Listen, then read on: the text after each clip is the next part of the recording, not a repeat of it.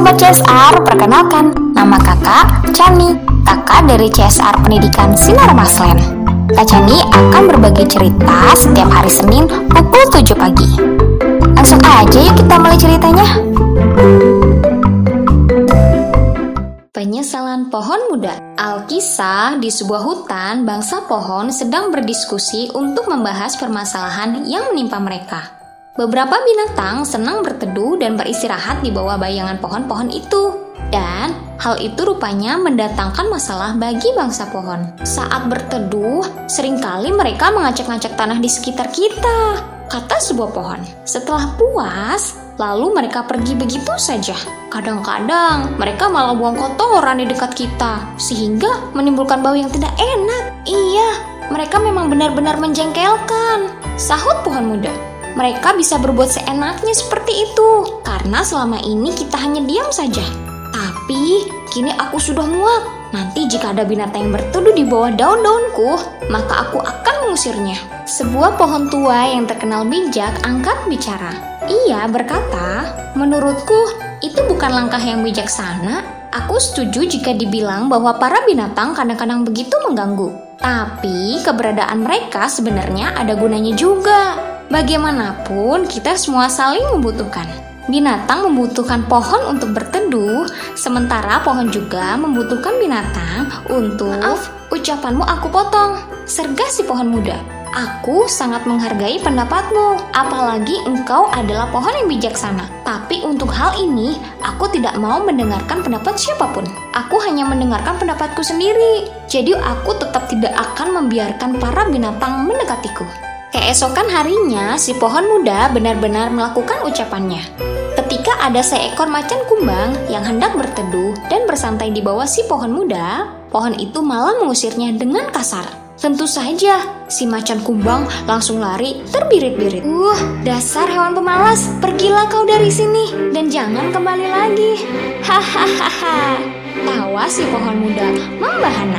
Si pohon muda juga melakukan hal yang sama kepada hewan-hewan lainnya, yakni mengusirnya karena menganggap hewan-hewan itu hanya menyusahkan saja. Akhirnya, lama-lama tidak ada lagi hewan yang berani mendekati si pohon muda. Para hewan juga jadi malas berteduh di bawah pohon-pohon lainnya di tempat itu. Mereka lebih memilih dan bersantai di tempat lain. Beberapa pohon yang sebelumnya merasa terganggu dengan kedatangan hewan-hewan itu lantas bersorak-sorai gembira, merayakan keberhasilan si pohon muda. Hal ini tentu saja membuat si pohon muda begitu bangga. Hmm, berkat aku, para binatang itu tidak berani lagi berbuat seenaknya kepada kita. Ujar si pohon muda dengan sombongnya. Kedamaian yang dirasakan oleh para pohon tidak berlangsung lama. Beberapa hari kemudian, sekelompok penebang memasuki wilayah para pohon itu. Para penebang tersebut hendak menebang pohon-pohon yang ada di sana. Peralatan dan perlengkapan mereka cukup lengkap. Di antaranya gergaji mesin yang cukup besar, kapak, tali, dan aneka perbekalan. Kenapa manusia itu bisa masuk ke sini? Seru si pohon muda panik. Biasanya mereka tidak pernah datang ke sini. Iya, kau betul. Sebelumnya mereka tidak pernah datang ke sini. Sahut si pohon tua. Itu karena mereka takut dengan hewan-hewan liar yang berteduh di bawah kita. Misalnya, macan kumbang. Kini, hewan-hewan itu tidak pernah lagi datang ke sini. Dan karena itu, para manusia akhirnya berani masuk ke wilayah kita. Si pohon muda tertegun. Ia tidak menyangka bahwa hewan-hewan yang suka bersikap seenaknya itu ternyata sangat berguna, yakni mencegah kedatangan manusia. Sekarang, hewan-hewan seperti macan kumbang tidak lagi bermain dan berteduh di sana. Hal ini membuat manusia berani mendekat ke tempat itu.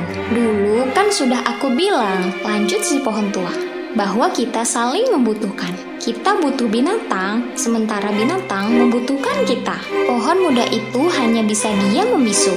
Ia menyesal karena hanya mau mendengarkan pendapatnya sendiri. Sementara pendapat penting dari si pohon tua malah diabaikannya. Selanjutnya, si pohon muda menjadi pohon pertama yang ditebang oleh penebang dan kemudian disusul oleh pohon-pohon lainnya.